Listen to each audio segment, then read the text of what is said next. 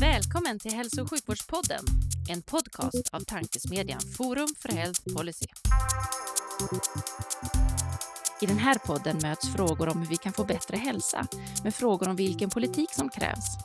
Det kommer bli samtal om personcentrering, ledarskap, digitalisering, organisation, politik och mycket mer.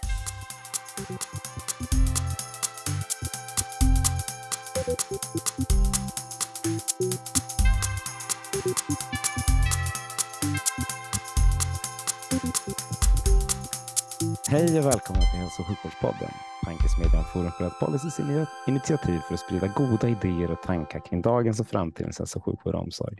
Jag heter Magnus Lejelöw och arbetar till vardags för Colivia, men är även ambassadör för Forum för rätt Policy. Livia, hon är hemma i full färd med att bli mamma, så ni får stå upp med min röst en sväng framöver. Men som tur var är det inte bara min röst idag, utan vi har förmånen att välkomna en erfaren ledare från svensk hälso och sjukvård med perspektiv från såväl BCG, Karolinska som doktor slash plattform 24. Varmt välkommen Andreas Ringman Uggla. Tack så jättemycket Magnus och tack för att jag får vara här och prata med dig. Jättekul att ha med dig i podden. Eh, både för att du är en, en van poddlyssnare, men också för att du har så sjukt mycket kunskap kring svensk sjukvård som vi ska prata om idag. Och då tänkte Tack. vi prata om idag och, och titta framåt på, okay, hur, hur tror du att svensk hälso och sjukvård ser ut 2040? Ja, det är en jättebra fråga verkligen. Um, Visst är kanske det? den svåraste. Ja, det är den svåraste frågan man kan få. Men jag brukar tänka så här till den här frågan 2040. Jag brukar tänka årtalet också. Att, vänta lite nu. Det är ju ett stort årtal som känns som att det är hundra år bort, men det är ju faktiskt inte. Det är faktiskt bara 18 år bort, en counting på något sätt. Och så brukar jag tänka, vad, vad, hur såg det ut för 18 år sedan då, om man backar bandet? Vad, vad hade vi då? Det var det någonstans runt ja, strax efter 2000, millennieskiftet. Och såg det så mycket annorlunda ut då, brukar jag fundera på. Det var ju ja. samma sjukhus och kliniker och, och vi hade vårdcentraler då, det har vi idag och, och vi opererade eh, människor och så vidare. Så jag funderar på vad är det som har hänt egentligen? Och om jag bara försöker att fundera och det är farligt. Man ska ju aldrig, har jag lärt mig, extrapolera framtiden från, från historien. Men jag är människa så jag måste göra det på något sätt i alla fall. Hur ska, hur, ska vi, hur ska vi göra annars? Ja, hur ska vi göra annars? Men det, jag, jag, har lyssnat på några futurister som säger att man ska försöka använda andra metoder. Men, men jag kan inte det. Jag är inte, jag är inte expert. Så jag måste använda erfarenhet och vad jag sett. Så jag tänker att jag tror att vi framför allt gör mer av det vi gör idag. Det skulle jag säga om man ska vara lite nykter. Um, jag tror att det största förändringen som vi har gjort de nästa 20 åren från 2040, det är att vi har implementerat och ska man säga i stor skala gör sånt som vi idag kallar innovation. Det är min spaning faktiskt. Och, och vad är det idag vi då kallar innovation? Jag tror att jag måste ju liksom lyfta upp digitaliseringen. Jag bara måste det. Det visste du redan från början, Magnus, men jag måste det. och, och, det, till, till, liksom ditt försvar så har samtliga 64 gäster hittills gjort det, så det är, ja, det, det, det är okej. Okay. jag är inte helt lost. Nej, det är bra. Nej, men jag tror att det kommer att handla väldigt mycket om att de verktygen som vi idag i små skaliga piloter, projekt håller på att testa kanske på 500 patienter om vi har tur. Om vi har riktigt tur så är det 1000 patienter som är involverade i olika typer av saker. Ehm, det kommer bli standard. Ehm, jag brukar tänka på några sådana siffror som har fastnat med mig. Jag såg att någonstans runt 10-11 procent av all primärvård idag levereras med hjälp av digitala verktyg. Då kan man fråga sig, är det mycket eller lite? Är det, är det, är det bra eller dåligt? Jag skulle säga att nog kan vi lite bättre än så. Eh, så att min spaning skulle vara att 2040, då levererar vi precis allting som går att levereras digitalt. Det levereras digitalt. Vi har liksom tömt ut det där. Vi vet precis att det där är bra att göra digitalt, det där är inte bra att göra digitalt. Och sen så gör vi det som, som behövs eh, fysiskt. Eh, och då, det jag tror att vi kommer se är att Ehm, vi kommer kunna ta mycket bättre hand om de individer som verkligen behöver det fysiska mötet. Jag tänker liksom på ja, men vissa ålderskategorier, vissa typer av sjukdomsgrupper, vissa typer av tillstånd. Det tror jag vi kommer vara så himla mycket bättre på. Så vi kommer ha, eh, vi kommer ha lärt oss vad som passar för vad helt enkelt. Och det kommer i sin tur göra att mycket av de här sakerna som är det vanligare vanliga brukar man säga i sjukvården, det är ju så. Liksom mycket av det här som vi vaknar upp med på tisdagsmorgonen och behöver lite snabb hjälp, ja, men det, det, det har vi automatiserade verktyg för och digitala verktyg för. Sen så hoppas jag i alla fall att min mamma kommer kunna få ett besök med sin doktor samma dag kanske och kanske till och med få sitta en halvtimme eh, för att det behöver man eh, om man sitter med olika sjukdomar och kanske många läkemedel eh, istället för att behöva vänta två veckor på ett besök. Det hoppas jag ska vara svensk sjukvård 2040. Ehm, inte egentligen mer high tech och sci-fi än, än så. Det, det, låter väl rimligt på något sätt också, för om man, om man tittar tillbaks för, för 18 år sedan så fanns ju inte smarta telefoner och annat. Alltså det har ju Nej. hänt på den, på, på, i världen utanför sjuk, sjukvården har det ju hänt hysteriskt mycket. Ja. Och där går det väldigt snabbt på ett sätt som det liksom kommer in i sjukvården fast lite långsammare. Ja. Eller ganska mycket långsammare om man ska vara petig. Eh, så då, då, kanske, då kanske det är rimligt att, att, tänka att det är så. Om du, om du tänker på, på liksom, eh, hur vi tar hand om hälsa, hur tror du det skiljer sig 2040? Ja, men jag tänkte faktiskt på det. Det fanns en diskussion häromdagen. Jag lyssnade på, på Ekot där det var eh, en valfråga som var kopplad till, eh, till det här med sjukvård och tandvård. Och så ställdes då frågan till ett antal partier. Eh, varför är inte tandvård inkluderat i det, i det allmänna socialförsäkringssystemet och som, som sjukvård är? Varför har vi inte till exempel ett högkostnadsskydd för tandvård? Och det är ju väldigt svårt att hitta på riktigt bra argument. Man kan, man kan diskutera kring olika typer av estetiska eh, saker och så där. Men mycket tandvård är ju, är ju egentligen medicinsk, måste man erkänna. Mycket av den stora kostnaden ligger där.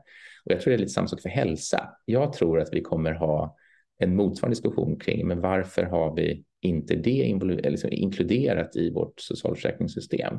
Jag tror vi kommer fundera över varför vi inte gjorde så. Var, varför tog vi bara problemen när de väl hade uppstått och varför la vi inte pengar på att se till att de inte uppstår? Det har man ju pratat om i hur många år som helst.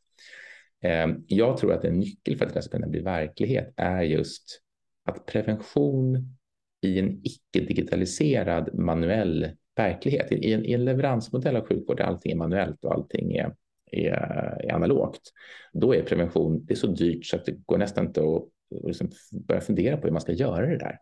Det är lite grann som om man skulle göra bröstcancerscreening manuellt. Hur skulle det gå till? Vem ska sitta och läsa alla de där listorna? Man måste tänka så. Och i en värld då kanske när eh, vi låter spannet spola fram lite grann, där hälsa är någonting som är billigt. Det är billigt att få tillgång till det här. Det är väldigt mycket automatiserade lösningar. Vi ser många av de typerna av lösningar idag. Men när det är ännu mer spritt, då tror jag för första gången att man faktiskt kommer kunna också diskutera finansiering av det. Därför att det kommer bli rimliga kostnader eh, som kommer kännas rimliga i relation till övrig hälso och sjukvårdsbudget. Och det tror jag kommer vara den här, den här um, droppen på något sätt som får bägaren över så att vi faktiskt kan börja inkludera hälsa i vårt allmänna ersättningssystem och, och tänk kring sjukvård helt enkelt. Det är en gissning. Ja, det är en jättebra gissning och en fin gissning. Tror, tror du eller hoppas du på det? Alltså vad... jag, jag hoppas verkligen på det. Ja. Jag, jag funderar på, jag, en personlig reflektion där också och en liten resa att um, um, jag kände efter, efter man, man har två barn och man, man har fokuserat väldigt mycket på det. Jag kände att jag har alltid tyckt väldigt mycket om att träna och så där, men jag hade verkligen lagt av det där ett antal år. Eh, och sen för ett år sedan ungefär så kände jag att nu får det vara nog. Så här kan vi inte hålla på. och då så eh, laddade jag ner två väldigt enkla appar. En app som höll koll på vad jag åt och en app som höll, på, höll koll på hur mycket jag sprang. Det var inte svårare än så. Eh, och sen följde jag det här eh, och la upp ett eget program. Jag googlade lite grann och, och, fick lite hjälp, men det var, det var inte så mycket. Det var inget avancerat. Eh, och sen ett år senare så ser jag nu vilken enorm effekt det här har haft på min hälsa i allt möjligt som går att mäta eh, och även mentalt. Eh, och eh, jag hoppas och tror i alla fall att jag har sparat både mig själv och sjukvården några besök framöver. Eh, vad det nu kan vara, om det, om det, om det, om det är benskörhet eller lite mer muskelmassa som gör att jag håller ihop lite bättre eller att jag har kanske lyckats undvika någon, någon infektion på vägen. Och så. Jag, jag är helt övertygad om att det är så. Um, och det där skulle jag verkligen, jag skulle önska att det kunde vara en naturlig del av, av hela paketet, så att säga, hälso och sjukvårdspaketet. Absolut, och att folk i vår ålder är så förståndiga så att man använder båda apparna. Träningsappen mm. är ganska lätt tycker jag att ta, ta fram. Den där matappen, den tycker jag är elakare. Den kollar och det var mycket högre tröskel. ja. Den tittar ju godis och rödvin och, och, och sådana här saker som, som man vill ha kvar i livet. Ja, det... ja, ja visst. Dåliga samvetet får plötsligt en, en graf. Exakt så. Och jag har också provat det där. Eh, både lyckats och misslyckats med, med, med, med de två. Ja. Vi är, för, er, för lyssnarna så är vi eh, mitt emellan. När vi spelar in den här podden så har vi inte haft ett val. Eh, när, när podden släpps så har valet, så vet ni alla hur det gick i valet. Om vi har en regering eller inte, det, det, kan man väl ha åsikter om, men, men vi har inte Vi, men vi, vi vet ju valresultatet i alla fall. Och vi brukar fråga om, om vad, vad, ni skulle vilja ha med eh, för, liksom, för frågor i valet. Men du tänkte fråga, vad, vad tror du för, vad, vad, har vi missat för frågor i den här valrörelsen? Vad är det du skulle vilja att vi skulle ha pratat mer om? Ja, men från ett hälso och sjukvårdsperspektiv så, så tycker jag nog, eh, eller min uppfattning i alla fall, är att vissa av de frågorna som, som ligger på agendan, som exempelvis eh, eh, vad ska man säga, ägarskap och styrning, alltså nationell regional nivå. Jag kan tycka att de, de har ett, ett, ett värde i sig. Jag är dock inte så övertygad om att de nödvändigtvis kommer göra vare sig det ena eller andra i sig själva så att säga. Um, och jag har inte heller någon stark åsikt för jag tror att det går att göra bra sjukvård i bägge systemen så att säga. Uh, jag tror mer att det man skulle önska är ju just det här eh, långsiktiga diskussionen. Vad, givet att det ser ut som det gör, givet att vi tar nu 2040 perspektivet, att vi har en demografi som vi i detalj kan räkna ut nästan. Alltså det är ju inga problem med statistik att veta hur åldersgrupperna kommer att se ut framåt. Och det är ganska lätt för oss också att göra bedömningar av hur, hur sjukdomspanoramat eh, kommer att se ut. För det, det är någorlunda förutsägbart. Jag skulle vilja ha en diskussion, okej, okay, om det är så om 20 år, vilka insatser, vad är det för fem stora grejer vi då förändrar med kraft under perioden 22 till, till 26? Och där tycker jag att det finns några tydliga saker som, som borde gå mycket fortare. Och ska vi ha råd att ge likvärdig, vilket jag tycker är otroligt viktigt, och åtminstone motsvarande vård som vi gör idag till befolkningen. För det är ju det som är, om man ska vara helt ärlig, det som ligger i, i farans riktning här, att vi inte ens kan ge motsvarande vård som vi gör idag. Och det är ju inget kul att tänka på, eh, framförallt inte för de äldre. Eh, då tror jag att vi skulle behöva ta ett rejält paket kring Eh, på samma sätt som vi gjorde med kömiljarden till exempel. Hur, hur ska vi se till att vi nu mm, stor skala digitaliserar allt som går att digitalisera, blir av med alla onödiga kostnader så vi kan frigöra de resurserna till att ta hand om våra kroniskt sjuka. Hur kan vi se till att med kraft förflytta sjukvården eh, bort ifrån eh, de klassiska eh, delarna av systemet till mer i folks hem? Hur gör vi detta med en nationell agenda. Där tycker jag att det finns en nationell, nationell agenda, för det är en nationell fråga. Det är en, det är en framtids, det är nästan en ödesfråga. Det kan man inte lösa, tror jag, helt och hållet regionalt, utan det måste vara en jämlikhetsfråga först och främst. Och då gäller det alla 10 miljoner människor i Sverige, inte de 1,5 i region X och de 800 000 i region Y. Eh, så jag hade önskat att man kunde ta det här långsiktiga perspektivet på sjukvården som det faktiskt krävs. För, för både du och jag, Magnus, vet att på fyra år så gör vi inte underverk. Mm. Eh, så är det bara. Men kanske på fem mandatperioder, om man sätter igång nu. Um, så, så, skulle jag gärna önska. Jag vet att säkert många tänker så, men, men jag tycker att sjukvård är en så stor utgiftspost i vår budget så att man borde kunna orka tänka så. Och vi, många tänker så, eller säga, vi pratar väldigt mycket om, om att just nu så har, kommer det inte funka som vi jobbar på, liksom på det sättet som vi jobbar just nu inom sjukvården. Men det har ändå inte varit uppe i valet speciellt mycket skulle jag säga. Det, det, är som att man har liksom inte vågat ta i den. den är, är, är det för att det är för osexigt eller för att det är för svårt? Uh, jag tror det är en liten kombination av båda, men jag skulle säga att det är nog framförallt för att det är för svårt. Därför att vad ska svaret på det här vara? Därför att jag kan själv också vara lite kluven mellan generalplan versus låta liksom väldigt många blommor blomma. Mm. Jag kan själv tycka att det där är en ganska svår fråga för att eh, om det är någonting som jag har lärt mig och, och man har gjort, man har lyckats med saker och ting och man har misslyckats med saker och ting är att även den, mest, den bästa planen, de bästa förutsättningarna och de, de, de, de, de starkaste intentioner faller om man inte får med sig Eh, liksom, gänget eller he hela organisationen. Eh, men motsvarande problem finns om man låter alla göra på sitt sätt. Och då brukar jag tänka så här. Ehm, Eh, om, vi skulle, om vi skulle bygga sjukhus så, eller om vi skulle sätta upp liksom vårdcentraler så, så att alla fick sätta upp sin vårdcentral precis som, den, som man själv ville. Det, finns, det fanns tusen sätt att göra vårdcentral på. Det fanns tusen sätt på att göra klinik på, eller öppenvårdsmottagning på då hade vi lagt enormt mycket onödig energi på att designa den här öppenvårdsmottagningen, designa den här vårdcentralen, eh, bygga med, med gips och glas. Det hade varit väldigt mycket, tror jag, friktion eh, för egentligen väldigt lite värde. När vi egentligen borde fundera på med vad, vad ska vi fylla det här med, liksom, vilket innehåll och vilket, vilken kompetens. Och, och jag tror att det, risken finns att det, med samma utmaning om man tar digitalisering eller även om man tar kanske personcentrerad vård och så vidare. Om man ska göra det här på tusen olika sätt, då kommer tusentals individer tänka på hur man gör detta om och om igen, när man kanske hade kunnat tänka på andra saker som hade levererat mer nytta till patienten som är den som är mottagare av det här till syvende och sist. Så, så jag tror att man ska hitta en mellanväg här, liksom. Eh, att se till att Eh, vi har en grundplan för vad som ska göras. Vi använder inte tusentals olika verktyg för att göra det, utan vi använder ett fåtal. Vi behöver inte upp, uppfinna ny mjukvara för närvarande i Sverige. Vi har jättemycket bra mjukvara. Vi behöver inte skapa mer. Eh, det ska bli hela tiden innovation, men vi måste börja med implementationen här. Ehm, och det behöver vi se till att alla är med i. Men inte nödvändigtvis att vi att alla är med i att designa 100, den 183 appen. För det tror inte jag att patienten egentligen behöver eh, eller mår bra av. Nej. Nej, och så är det nog. Och, och, jag tror att du var rätt mycket svaret på lösningen med, med hur du själv har agerat med de där två apparna. Att eh, ska vi, ska vi lösa det så behöver vi flytta folk från sjukhus och låta folk ta hand om sig själva mycket mer med, mm. med preventiva medel.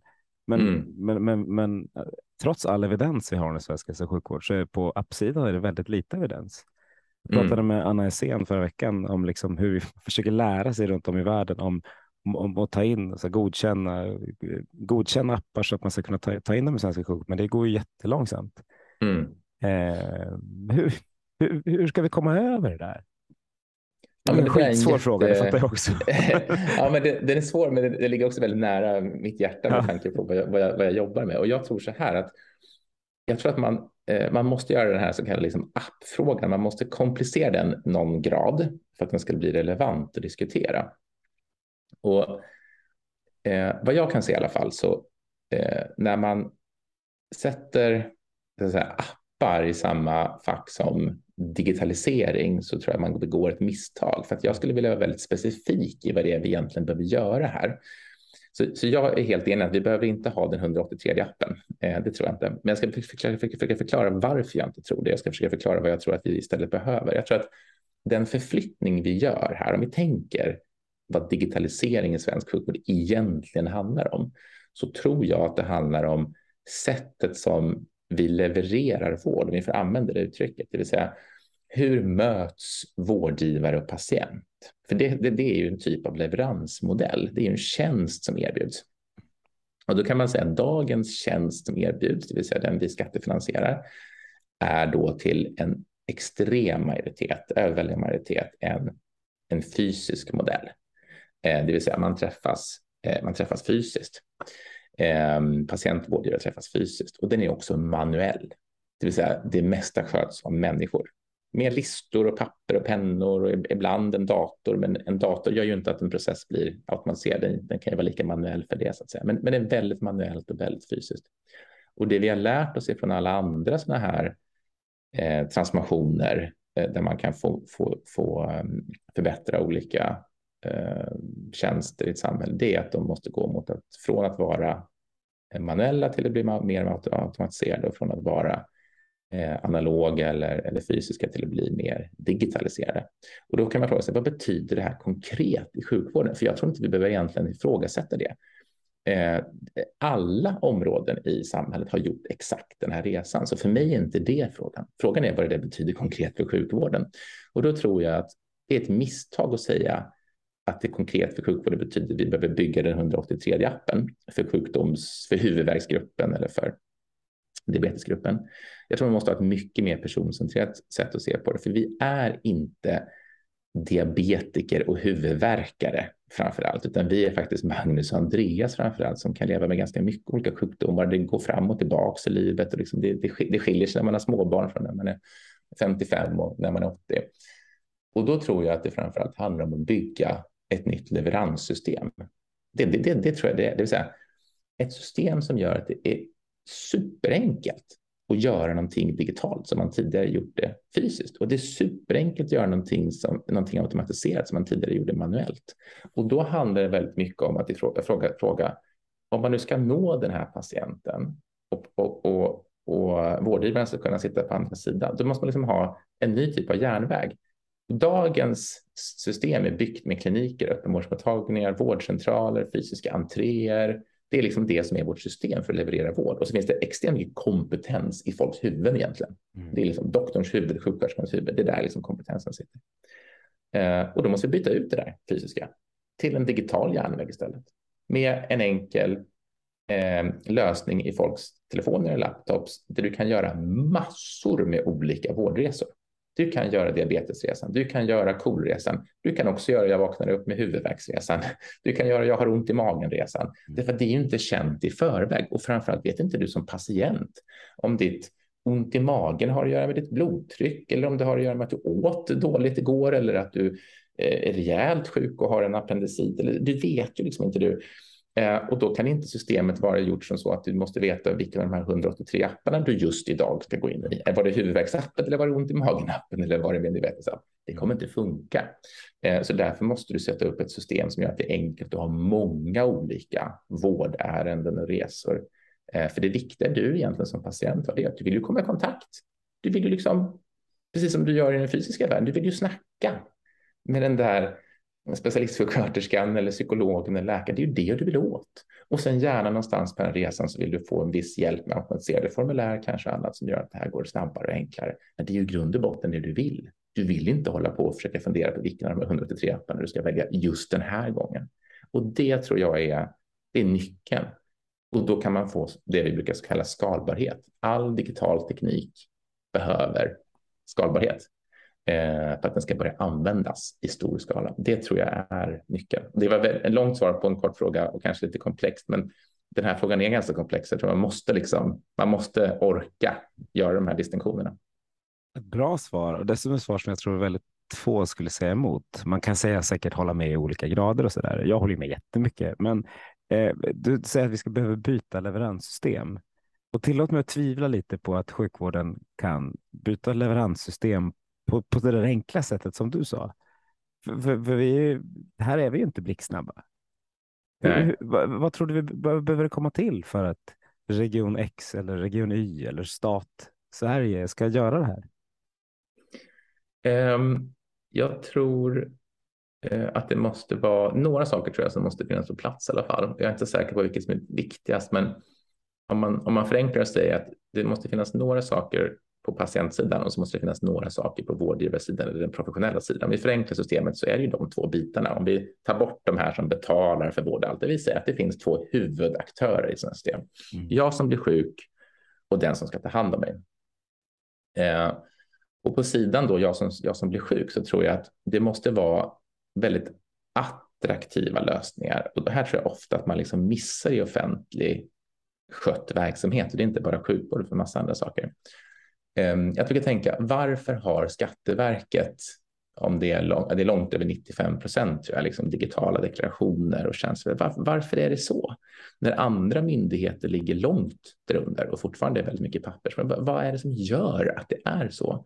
Och jag brukar tänka att den myndighet i Sverige som jag älskar mest och interagerar med, det är Skatteverket. Det är en underbar upplevelse. Jag, jag loggar in där med... Säg det till någon 1998, för det var ja. precis tvärtom då.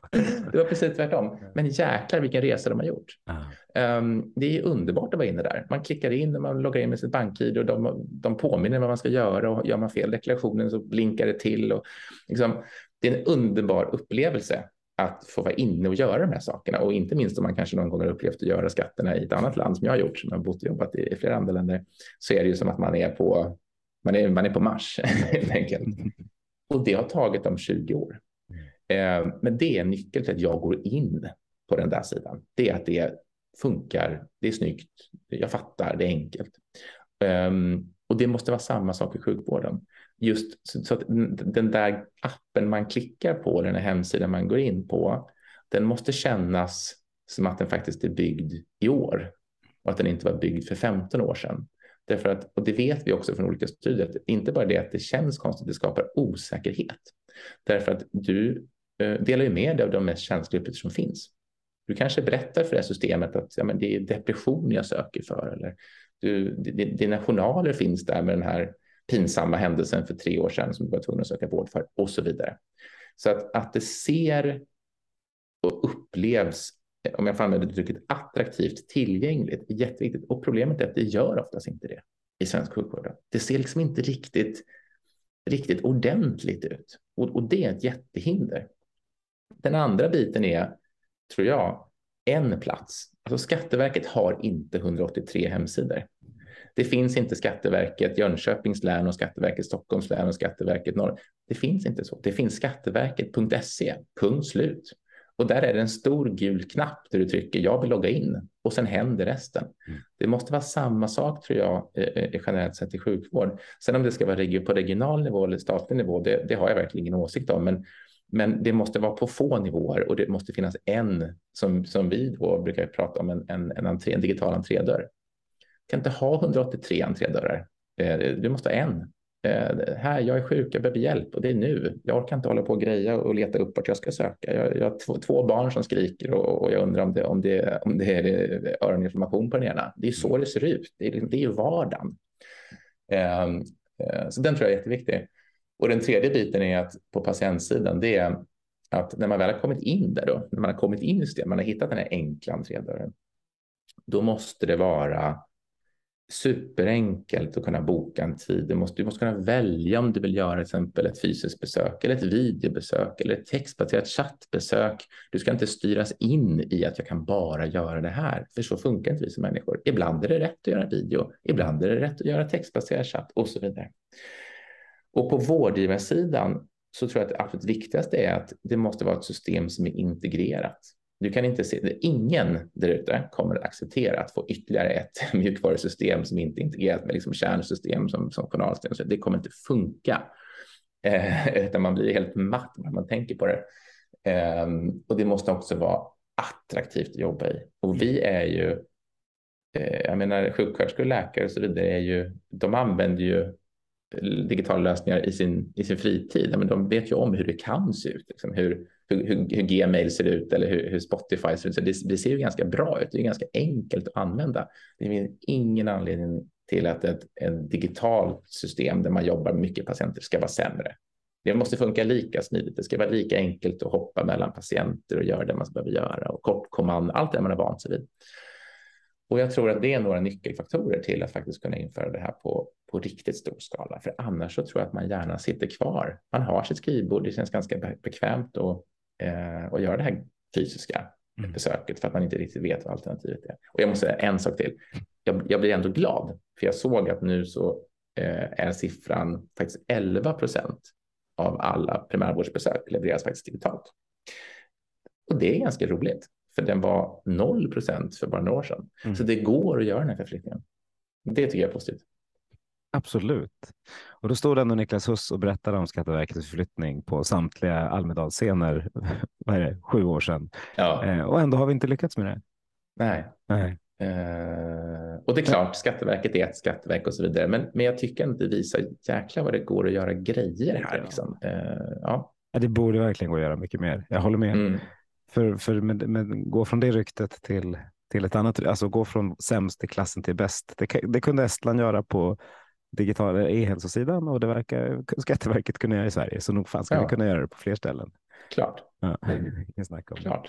Ja, ja. Eh, jag tror jag kastar mig, eh, hoppar lite mellan, mellan mina frågor mm. här. Vi är, två frågor in i faktarutan. Jag tycker vi har gjort ett bra jobb Andreas här på, på, på en halvtimme. Så jag tänkte kolla. Tack Magnus. vad, eh, Eh, berätta lite mer om dig. Vem, ja. vem är du eh, och vad gör du idag? Mm. Jag är 42 år, eh, två barn.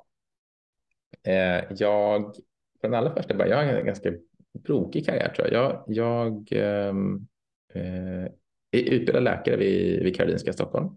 Men innan jag gjorde det så eh, la jag faktiskt eh, eh, tre år av mitt liv på Försvarsmakten. Så att jag jag hade förmånen att, att plugga ryska när jag gjorde lumpen och sen så hade jag ännu större förmånen att faktiskt få jobba i Ryssland, vilket känns lite jobbigt och tungt just nu då, men, men eh, runt, eh, ja men precis millennieskiftet så flyttade jag till Moskva och så bodde jag där i två år, jobbade på ambassaden, eh, hade min fantastisk tid. Eh, det var under eh, glasnost och perestrojka och det var öppet och liberalt. Jag minns Ryssland med väldigt varm, varma minnen. Tyvärr är det lite tuffare tider nu då vilket är jättetragiskt. Men, men eh, det var där jag började och sen, men jag visste alltid att jag ville bli läkare, så det blev jag. Så jag, jag pluggade till läkare på Karolinska. Jag skrev också en avhandling om eh, eh diafragmabrock som är en, eh, en eh, tuff sjukdom som man kan födas med, eh, som små barn kan födas med. Och då har de svårt att andas och då undrade vi om vi kunde förbättra det för de här barnen på Astrid Lindgren. Eh, men sen tror jag att jag, när jag hade gjort klart min avhandling då, så blir man lite sådär trött. Man, man andas ut lite grann kan man säga. Eh, och eh, eh då undrade jag vad ska jag göra i mitt liv? Eh, och kände att eh, man kanske ändå måste testa någonting annat eh, än att bara vara på ett, på ett universitetssjukhus och, och göra de sakerna.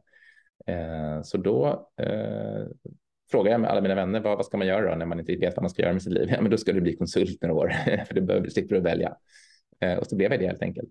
Och det var då jag kom in på eh, Boston Consulting Group. Och så var jag där ett antal år eh, och hade jättetur att få jobba med sjukvård eh, och bodde och jobbade i USA också. Fantastiskt att få testa alla olika biotechbolag och farmabolag och sjukhus och alla andra spännande delar. Och det som jag fick med mig därifrån skulle jag säga att det är att saker och ting kan göras på så många olika sätt. Det finns inte bara ett sätt att göra saker och ting på. Och det är inte så att folk är idioter bara för att de bor i något annat land, för att man är fransman eller amerikan eller spanjor eller, eller ja, från Singapore, alla delar av världen. Man gör sjukvård på jättemånga olika sätt. Mm. Eh, man organiserar sjukvård och man tänker kring sjukvård på väldigt många olika sätt. Inte det medicinska, men hur man levererar sjukvård. Och det är väldigt, det skapar ödmjukhet. Eh, det fick jag verkligen med mig. Och sen så hade jag möjligheten att eh, få vara med på ja, kanske en av de mest spännande sjukvårdsresor man kunde vara med på på den tiden i alla fall. Den Karolinska, bygga av Nya Karolinska och hela den resan. Och jag kommer fortfarande ihåg när jag kom in, eh, eh, blev anställd som, som produktionsdirektör. Eh, då var jag 20 år yngre än, än alla andra i ledningsgruppen eh, på Karolinska. Det var en spe speciell upplevelse. Jag var 34 år när jag började där eh, och hade med mig massa kunskaper om hur man drev organiserade vård och så vidare och drev stora megaprojekt. Ehm, men eh, jag uppskattar uppskattade det enormt, verkligen. Eh, all den kompetens som fanns i det rummet. Eh, och hade en otroligt spännande tid och tuff tid också. Otroligt tuff tid. Absolut det tuffaste jobb jag någonsin haft. Det var verkligen 24-7 hela tiden. Men det var jättespännande. Och sen så fick jag då en möjlighet att vara med på väldigt tidigt på resan med Doktor 24 Plattform 24 som eh, idag Eh, är två stora bolag eh, och där vi är stolta att kunna stötta och leverera massa digital teknik till de flesta regioner i Sverige idag och även i, numera då i fem länder. Så att, eh, det är en jättehäftig resa eh, som jag är väldigt glad och ödmjuk att man får göra i de här tiderna också faktiskt. Shit, det är en brokig karriär men gjort många olika spännande saker.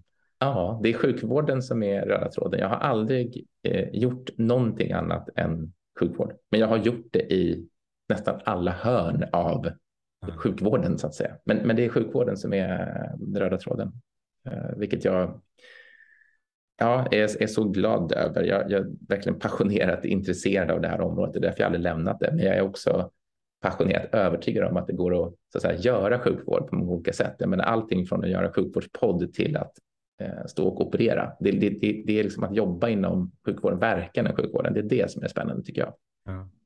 Och du, var, du fick ju lite, liksom, lite rubriker och kritik när du slutade på Karolinska. Det är fortfarande, googlar man dig så kommer så här skandalchef och kritiserad chef mm. och så upp. Fast du gjorde, mm. det förstår jag, kommer man in som 34-åring i en liksom med bakgrunden från BCG och det hände massa saker och så all kritik som kom rätt eller fel. Det eh, finns mm. många olika vridningar på det där. Mm. Eh, hur, hur, hur, men man, du var ändå sugen på att gå vidare i vården. Du kände inte att men nu, nu, får, nu får det vara, nu åker till Ryssland. Nej, inte alls. Eh, men jag tror det har att göra med kanske att man eh, det handlar nog om lite personlig integritet också. Eh, jag, till syvende och sist visade det sig att det fanns ju inga, inga oegentligheter och det känns ju väldigt viktigt. Eh, och det känns också viktigt att, att nämna det. Eh, och det visste ju jag, men Det, det, är inte kanske så man läser nyhetsartiklarna. Det var en det, som jag säger, det var en personlig resa som ja. var jättetuff. och, jag är en väldigt apolitisk person, så för mig att hamna i den politiska eh, maktkampsspelet som det, som det handlar om väldigt mycket eh, var något helt nytt eh, och någonting som jag säkerligen borde ha förstått men tyvärr är bara helt ointresserad av och är världssämst på att förstå de här olika powerplaysen. Eh, jag är ganska duktig på att förstå sjukvård och, och innovation och teknik och, och, transformation, men, men hur sjukvårdspolitik funkar, det, det, det är inte eh, jag bra på helt enkelt. Det, men en annan sak som jag också lärde mig är väl att då, även de bästa intentioner eh, jag tror en sak som jag lärde mig som jag faktiskt har med mig också, det var att jag var 34 år. Jag var jätteung och hade så mycket energi. Mm. Eh, jag har fortfarande eh, mycket energi, men jag hade väldigt mycket energi där och var väldigt stolt över allt jobb vi gjorde. Men jag lärde mig också en sak och det är att jag tror att jag var naiv när det gäller betydelsen av så att, säga, att låta processen verka, eller man ska uttrycka sig brist på bättre ord att även om man måste göra väldigt mycket förändringar för att vi hade tusentals olika eh, tidsplaner och milstolpar och budgetar att förhålla oss till. Det är sånt som inte kanske framkommer och man förstår om man inte har jobbat i den här typen av stora, stora organisationer. Det är inte så att man det är fritt valt arbete hur man ska göra, utan det är enorma budgetar, enorma tidspress på, på precis allting. Och det hade vi förhålla oss till hela tiden. Men, men ändå eh, så måste jag nog säga att eh, eh jag var naiv när det gällde att förstå just den här processen, att liksom låta saker och ting ta lite längre tid, inte vara lika otålig, se till att få med sig hela laget, liksom hela, hela startelvan måste med. Um, den biten tycker jag att jag misslyckades med. Och vi gjorde, jag var inte ensam i allt arbete, men vi misslyckades med till viss del uh, och borde ha uh, kunnat göra det bättre. Eh, I alla fall nu i efterhand så brukar jag ofta tänka att det är liksom den stora lärdomen som jag tar med mig. Eh, och så svårt att göra i praktiken, men, men om jag tar med mig någonting så är det just den biten. Eh, ödmjukheten inför processen. Och det gäller även för de processer vi gå igenom nu då, fram till 2040. Ödmjukhet inför, inför den processen är, är superviktig. Mm.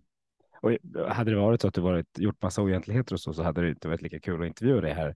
Eh, utan jag, jag, jag, vet ju att du inte har gjort det, men däremot så det var alltså det var ett drev. Mm, eh, lä, läs, ja, läste man DN eller Svenskan så, så fick man för sig att det här var det sämsta sjukhuset i hela världen. Läste mm. man, bodde man utanför de som läste DN Svenska så förstod man att det här var ett av de bättre sjukhusen i hela världen. Mm. Och det, mm. det, är så, ja, det måste varit skittufft att vara mitt i det drevet.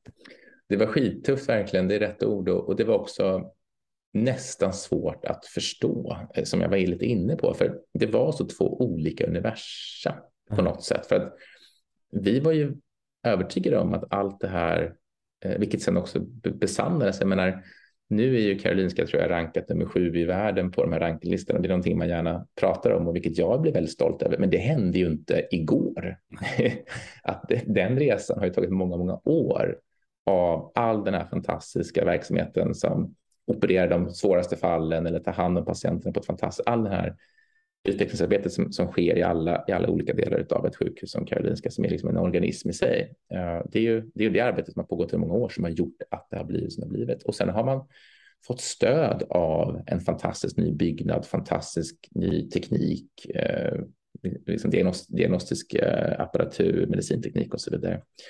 Eh, men det är verksamheten som är inne i sjukhuset som gör att, att det har blivit så bra, de människorna som utför den. Och det där var på något sätt självklart hela tiden att det skulle bli bra till slut. Mm. Men å andra sidan kan man också säga, ja, vem tycker att det är kul att drifta två parallella sjukhus samtidigt flytta över 8000 eh, människor, verksamhet eh, som, som liksom genomför tusentals interaktioner varje dygn.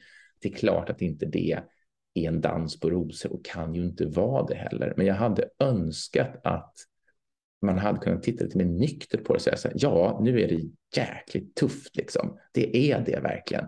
Men det är inte samma sak som att allting är skit och att det här sjukhuset är skit och alla som jobbar med planering av det är skit och alla som gör tidsplaner och försöker få det här att funka gör sitt allra bästa för att liksom, eh, komma framåt i det här projektet gör skit och vill eh, illa och så vidare så var det ju inte alla som inklusive jag själv som jobbar med det här ville bara en sak. Det bara skulle bli så bra som möjligt. Eh, och vi jobbade verkligen dag och natt för att göra det. Och jag menar verkligen det, dag och natt. Um, så det kändes lite otacksamt kanske, uh, kan jag tycka, så här i efterhand. Det kan jag förstå. Det, mm. ja, drev har ju en tendens att vara lite otacksamma för de som ja. hamnar mitt i den. Liksom. Ja. Eh, men om vi vänder, eh, vänder ögonen mot idag, då, vad, är, vad, är det, vad är det roligaste du, du gör på jobbet idag?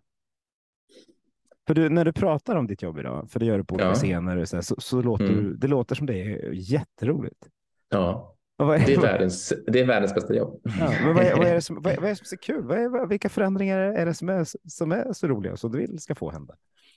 Men jag tror att det är åtminstone två perspektiv. Det är både det interna perspektivet att få bygga en organisation, ett bolag, och så det externa, vad vi liksom försöker hjälpa våra våra, våra partners med. Och, och om man börjar med det interna, alltså det är en enorm ynnest att få vara med och bygga ett bolag, en, en organisation och ett team i princip eh, från, från ingenting. Att, att få vara med väldigt tidigt på en sån här resa när det inte finns några processer, det finns inga policies, det finns inga, inga HR-dokument, det finns, inga, det finns ingenting.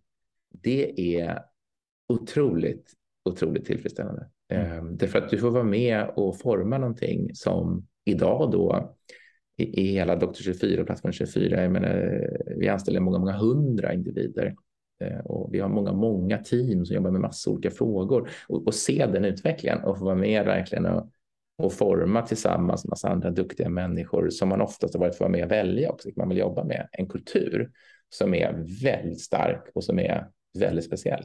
Och, och, och, du vet, när man kan på riktigt säga att man upplever att man jobbar liksom med de roligaste och duktigaste och smartaste människorna och verkligen känner det också, mm. då är det svårt att inte ha kul på jobbet. Det, det, är liksom, det är väl det man vill göra helt enkelt. Man vill ha kul och jobba med smarta människor. Det, det är ungefär det som är definitionen tror jag, av att ha kul på jobbet skulle jag säga i alla fall. Um, och sen den andra biten då lite mer externa, vad vi försöker åstadkomma. Alltså att få jobba med, som vi har haft turen att få utveckla, framförallt stora partners det är ju lite extra roligt för då blir det lite extra komplext. Alltså stora regioner, stora sjukhus. Eh, det är ju sånt som jag gillar om jag ska vara helt ärlig. Och sen få försöka hjälpa till att göra just den här resan, eh, att skala upp, att, att liksom breddinföra. Eh, att gå från det lilla till det stora där man kan Eh, försöka se till att många människor får tillgång till enkla digitala verktyg. Det är väldigt tillfredsställande. Eh, och nu gör vi det i fem länder. Eh, Sverige, Norge, Danmark, Tyskland och, och Nederländerna. Och det blir liksom, då lägger vi på ytterligare ett perspektiv på europeiskt tänk och, och kulturskillnader och, och så vidare. Eh, och det jag blir så himla stolt över varje gång det är att vi ligger ju i absolut världs um, eh, det, eh, världsklass när det gäller svensk, om vi kallar det hälsoteknik, eh, alltså mjukvara för sjukvården. Det är inte många som slår oss på fingrarna.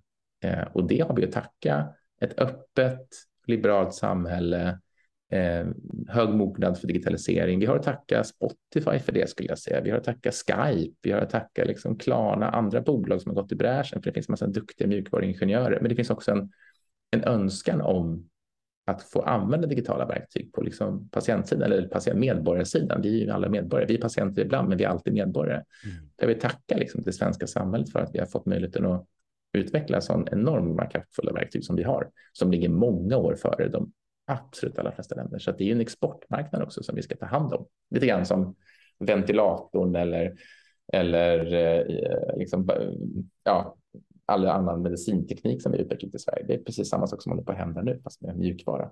Det är kul. Hur är skillnaden då om du går? Eh, det finns ju många likheter mellan de fem länder du, du nämnde, men det finns också en del skillnader. Hur, mm. Vad tycker du om, om mognaden eh, för liksom innovationsupptag och, och sjukvårdsmodellen? Hur, hur, mm. hur är det som, som en extern aktör att jobba med de stora systemen? Ja, men det är jättefascinerande. Det, det är några saker som slår mig i alla fall när jag är ute Eh, i våra olika marknader och prata med folk och, och partners. Och det är väl att en sak är att det här med ersättningssystem tyvärr är väldigt viktigt.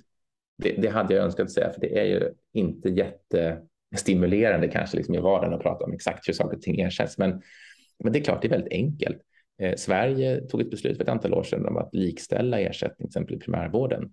Eh, det spelar ingen roll om det är ett fysiskt besök eller ett, eh, digitalt. Det var extremt kraftfullt. Det är anledningen till att vi har 11 procent idag, skulle jag säga, eh, genom genomförd digital vård, men att det ligger på kanske 0,5 procent i många andra länder. Ehm, en annan är ju digital mognad ur ett infrastrukturperspektiv. Jag tror vi glömmer bort ibland hur viktigt till exempel bank-id. Otroligt, eh, vad ska man säga, trå tråkig applikation, men vi använder den tio gånger per dag. Alltså minst. minst. Eh, det där är, eh, va, va, vi kan, vad gör man i ett land som inte har BankID? Ja, det har vi lärt oss vad man gör, men det, det är jättespännande frågor. Liksom, man kommer inte in i appen. Nej, det är ganska viktigt att komma in i den appen, för annars kan du inte, kan du inte göra det vid besöket med läkaren eller, eller, eller chatten. Mm. Um, så att liksom ha den här typen av infrastruktur som någon någon gång byggde eh, utan att exakt veta vad den skulle användas till kanske eh, jätteviktigt. Det är stor skillnad i, i många länder. Um, en annan tredje perspektiv som är mer verksamhetsnära det är att olika länder tänker på digital vård på olika sätt. Så att om jag skulle fråga, tror jag i alla fall, det här vet du Magnus, du har intervjuat massor med människor, men om man nämner digital vård i Sverige, då tror jag att de, min gissning i alla fall är att de allra flesta skulle tänka primärvård. Mm. De allra flesta skulle tänka liksom videobesök i en app. Det tror jag är det man ser framför sig, det man skulle rita liksom på en whiteboard om någon sa de orden. Helt övertygad. Håller du med mig? Jag ja. håller verkligen med dig. eh, men det är sen intressant. Är många, sen är det många som skulle vilja att det var något mer, men alla skulle nog ja. säga att det är det. Ja, men jag tror det. Det är liksom den som kommer så där. Man blir väckt på klockan tre på natten så tror jag de flesta skulle säga det. Eh, och då kan man fråga sig, är det en naturlag? Då? Är, det, är det så överallt? Är det, är, det så, är det alltid så digitalisering i sjukvården börjar och sprider sig? Det är en ganska spännande fråga. Nej, är ju svaret. Det är ju inte det. Det är inte alls så, eh, utan eh, i andra länder, om man tar Nederländerna som exempel, då är det inte det man tänker på. Man väcker en, en holländare klockan tre på natten. Vet du vad, vad, vad han eller hon kommer säga då? Vad digitalisering av sjukvård handlar om? Jag hoppas ju att det är en datadriven eh, vård av, av en ja. individ. Men jag utgår från att det inte är det. Men jag, jag vet inte vad de svarar.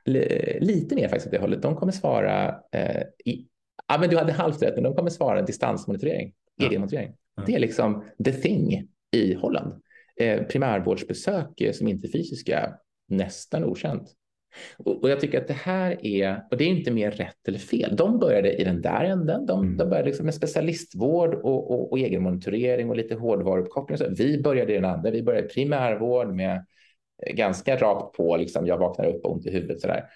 Det som gör mig så glad, det första är att just det, vad bra det är att utsätta sig själv för andra system, tankar, idéer, kulturer. Allting är inte som det är hemma. Eh, jag påminner mig om det varje dag, det gör mig glad. Mm. Det andra är att okej, okay, men om de börjar där med, med, med, med det, egenmontering och så vidare, som vi pratar om nu, som är lite sådär, okej, okay, vad ska vi göra, hur ska vi ersätta, och, och vi börjar det här, ja, det kommer ju betyda att vi båda har rätt någonstans och det kommer mötas i mitten och så kommer det bli ungefär så som vi hoppas tror jag, Magnus, det vill säga att det mesta av sjukvården till syvende och sist kommer få den här typen av digitala lösningar. Så det gör mig väldigt glad.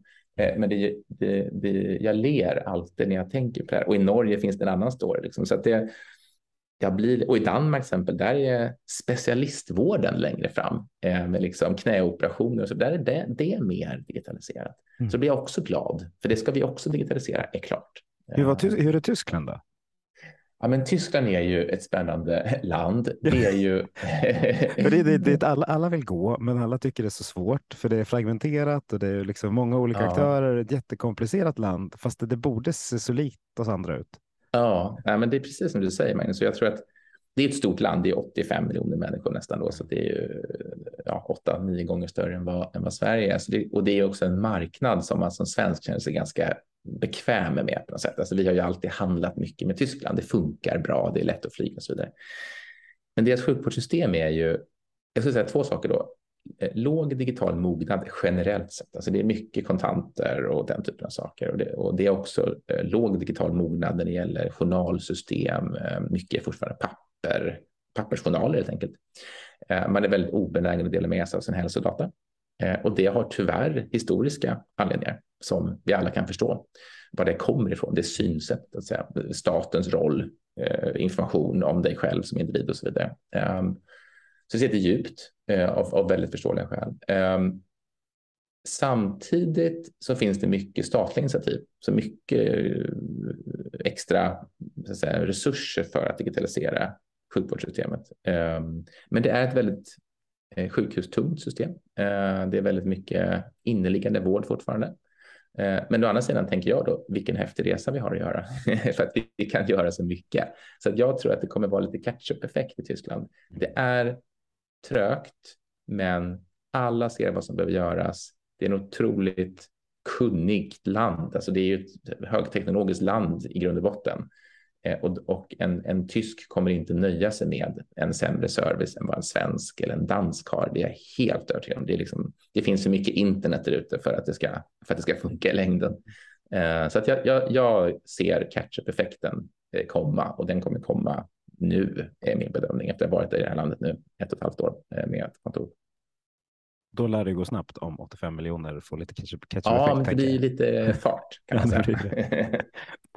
Eh, du, om du, du har tittat på olika, du har bott i olika länder, du har studerat utifrån både din roll nu, men jag gissar utifrån både Karolinska och BCG-rollen också. Vad, vad, skulle du vilja ta med dig från, från övriga världen till Sverige? Och jag vet att man inte snor hela system, men liksom, vilka delar skulle du vilja plocka in för att göra Sverige ännu bättre?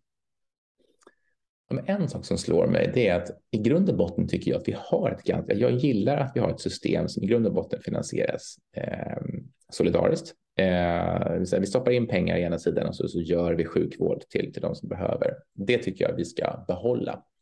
Jag tycker dock att vi använder det systemet lite för lite.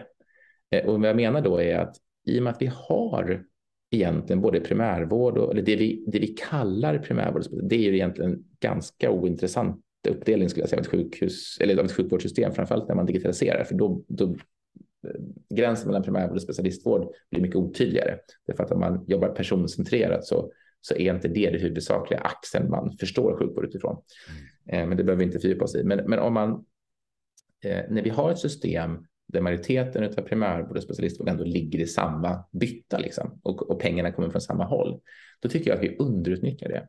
Jag tycker att vi borde kunna bygga ett mycket mer integrerat hälso och sjukvårdssystem som liksom igen, som går tvärs det här. Ehm, ehm, därför att vi har möjligheten. Datat bor i grund och botten i samma bytta. Eh, pengarna kommer från samma håll. Och då kan man fråga sig varför måste vi då ersätta det så otroligt strikt och säga att här kommer det 1000 kronor till primärvården och där kommer det 4 000 kronor till specialistvården. Och, och något utbyte av de här resurserna kan inte ske. Eh, jag förstår inte riktigt det när vi vet att pengarna kommer från samma håll, i samma budget. Eh, patienten definitivt inte bara rör sig i primärvårdssilot och bara rör sig i specialistvårdssilot. De rör sig däremellan och så vet vi att när vi ligger på digitalisering så kommer olika verktyg göra att en diabetiker ja, kan ju kanske sköta sig själv 90 av tiden. Men är det då en specialistvårdspatient eller en primärvårdspatient och hur hänger det ihop? Så att vi underutnyttjar det fantastiska system vi har. Det är nog min största spaning. Eh, Mm. Och hur, hur skulle det perfekta ersättningssystemet se ut? Nu har ingen som säger emot dig. Utan du får... Ingen som säger emot mig. hur, hur ska man göra? För det, här, det här är ju svårt. Det är många ja. som funderar på det. Och, eh, och, och, det blir liksom både, det blir fel hur man än gör eh, och så blir det rätt hur man än gör. Nej, det kanske man mm. tar Men hur, hur ser det perfekta systemet ut? För det första tror jag att man ska nog vara väldigt ödmjuk. Det, det finns inte. Det finns, all, det finns alltid trade-offs. Men jag tror att riktningen vi ska röra oss mot är um, och var kommer vi ifrån? Vi kommer ifrån ett system som är eh, på primärvårdssidan en blandning av eh, kapitering eh, och eh, eh, besöksersättning. Vissa, vissa har besöksersättning, vissa har inte. Och så på specialistvårdssidan kommer vi i grund och botten från ett system som, som tar i beaktande vad man, vad man har gjort så att säga mm. med patienten, en slags transaktionssystem. Man liksom lägger eh, staplar olika aktiviteter på varandra. Um, jag skulle tänka med några saker. Det, det ena är att eh, man borde eh, lägga till mer av effektdelar eh, i sig. Vad är det man får ut på andra änden? Inte så mycket för att man kanske ska hålla på och mäta allt det här, utan därför att om man tänker så, så tror jag att man liksom börjar fundera över, men är vi rätt liksom strukturerade kring att ta hand om den här patienten. Då tänker jag framförallt kanske på de kroniska patientgrupperna väldigt mycket, för jag tror det är där man skulle börja. För att, eh, att operera ett knä är att operera ett knä. Och att ta hand om sin onda hals på tisdag morgonen eh, via sin vårdcentral, det är också ganska rakt upp och ner. Men det svåra här, det är att fundera över hur vi ska ta hand om de stora, tunga, dyra patientgrupperna som kräver mycket vård. Jag skulle liksom börja där. Så i mitt huvud är inte nödvändigtvis frågan hur ersätter vi allt? För då går vi nästan bort oss. Det är, näst, det är en så stor djungel så man orkar nästan inte liksom ens gå in i den, för den är så jobbig att tänka på. Men däremot, hur ska vi ta hand om våra 20 största kronikergrupper som står för en så enormt stor del av den totala vårdkostnaden? Hur gör vi det? Det kanske är mer så. Ja, men då är det inte primärvård och specialistvård. Det blir en ointressant axel att prata om. Vi bryter ut där och funderar på men vad bra, hur gör vi det på bästa sätt och hur ska vi se till att pengarna räcker för, för att göra det? Så skulle jag angripa frågeställningen. Um, så, så länge man, man ställer sig frågan hur ersätter vi primärvård versus specialistvård? Då kan vi svara rätt på den frågan. Problemet är bara att vi ställer fel fråga. Så tänker jag kring, kring, kring den här delen. Ett väldigt bra svar. Du kom, ju runt, kom ju runt den där svåra frågan på, på ett snyggt sätt. Ja, man tackar. Eh, en fråga som, som vi alltid vill ställa i den här podden och som jag brukar ställa tidigare eh, handlar om patienten och, och, frågan vilken, berätta din finaste patientanekdot. Mm. Ja, då eh, när jag var eh, lite yngre eh, så jag som stafettläkare i, eh, i Finland, i den svensktalande delen av Finland. Det var helt mm. Eh, fantastiskt. Jag älskar den delen av Finland. Du vet Vasa och Jakobstad där uppe. Så vackert. Cool. Ehm, ja, så hade jag turen att göra. Och, eh, det här kanske inte är en fin patient. Jag, nu märker jag att den inte är fin, men den är, den är Den behöver inte vara fin, utan nej. den behöver bara exemplifiera patienten. Ja, nej, men jag, jag kommer ihåg den så himla väl därför att Eh, den har påverkat mig under hela mitt liv och det var eh, eh sent på kvällen, kanske var så där 11 på kvällen och den har påverkat mig väldigt mycket när man själv var barn också, när man själv är pappa.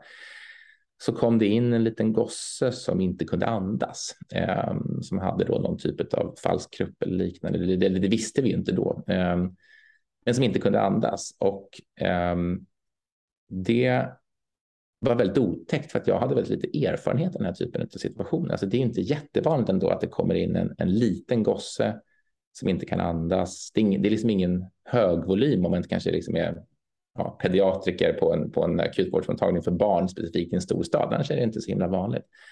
Eh, så det, det var definitivt inte vanligt i mitt huvud eller min kompetens. Och då eh, blir man väldigt stressad. Man blir väldigt stressad när ett barn är sjukt på det viset och inte kan andas. Då blir man väldigt, väldigt stressad. Och eh, det jag minns ifrån det tillfället, det var att på två sekunder så, och när man är också stafettläkare, man är ung, då är man extremt beroende av alla duktiga sjuksköterskor, undersköterskor och annat, annan, liksom, alla medarbetare som kan stället på något sätt. Man, man, är, liksom, man är lite grann i händerna på det. Man, man, man lär sig uppskatta liksom, den kompetensen som sitter när man har gjort ett, haft ett jobb i 20 år och sett tusentals fall. Och det jag minns ifrån det där tillfället, det var att på två sekunder så bara liksom ställde hela teamet upp Eh, eh, i, i, tillsammans. Eh, och vi, vi var ju bara några stycken som jobbade där sent på kvällen. Och allting gjordes ungefär tio gånger så fort. Lådor öppnades, material togs fram, kanyler öppnades, läkemedel blandades. Alltså allt det där som är vardag när man har tid på sig plötsligt bara eh, gick i gånger tio hastighet och alla bara gör rätt. Alla steg blir rätt. Och um, den mest erfarna sjuksköterskan, då, liksom nattsjuksköterskan, guidade igenom hela teamet på något sätt, inklusive eh, mig som, som var junior doktor. Och vi bara liksom löste biffen eh, i en situation som är så o, o, ja, otäck, skulle jag säga, tror jag för de flesta människor.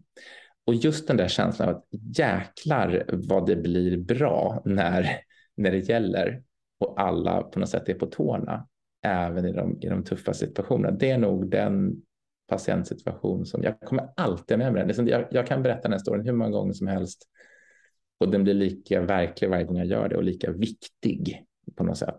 Eh, att det blev rätt, att vi gjorde rätt.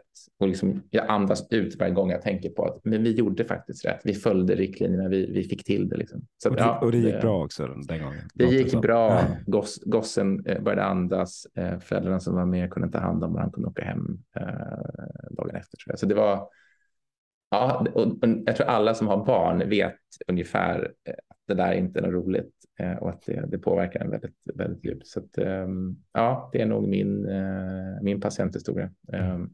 Mm. Ställt den frågan nu, ja, men, dryga 60 gånger och det handlar nästan alltid om barn eller död. Mm. För det verkar vara de två sakerna som verkligen som sitter liksom närmast och som påverkar oss mest. Jag tror det. Det är, starten av livet och, slutet av livet någonstans som är. Mm. Och så mycket annat vi gör däremellan. Så det gäller att tänka på vad är det? Vad tar vi med oss från det? Liksom den, både den effektiviteten som man har när ett, ett, ett barn är i fara, men också mm. den liksom, empati man har i, i, livets slutskede. De skulle man vilja ha mm. i, i alla situationer i övrigt också. Mm. mm. Det är väldigt sant Magnus, jag håller med dig. Verkligen. Ja, en härlig fråga att få ställa också, för man får så många fina svar. Det kan jag tänka mig. Du, vi har varit, pratat i över en timme nu.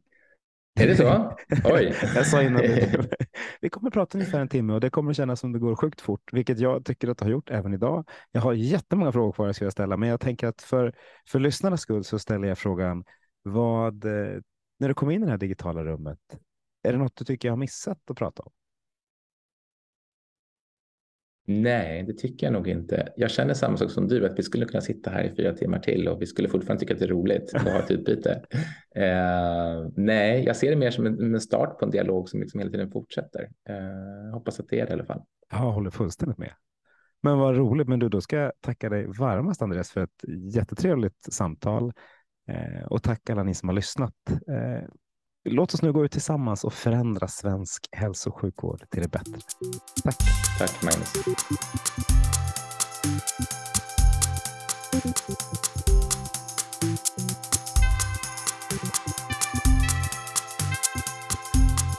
Thank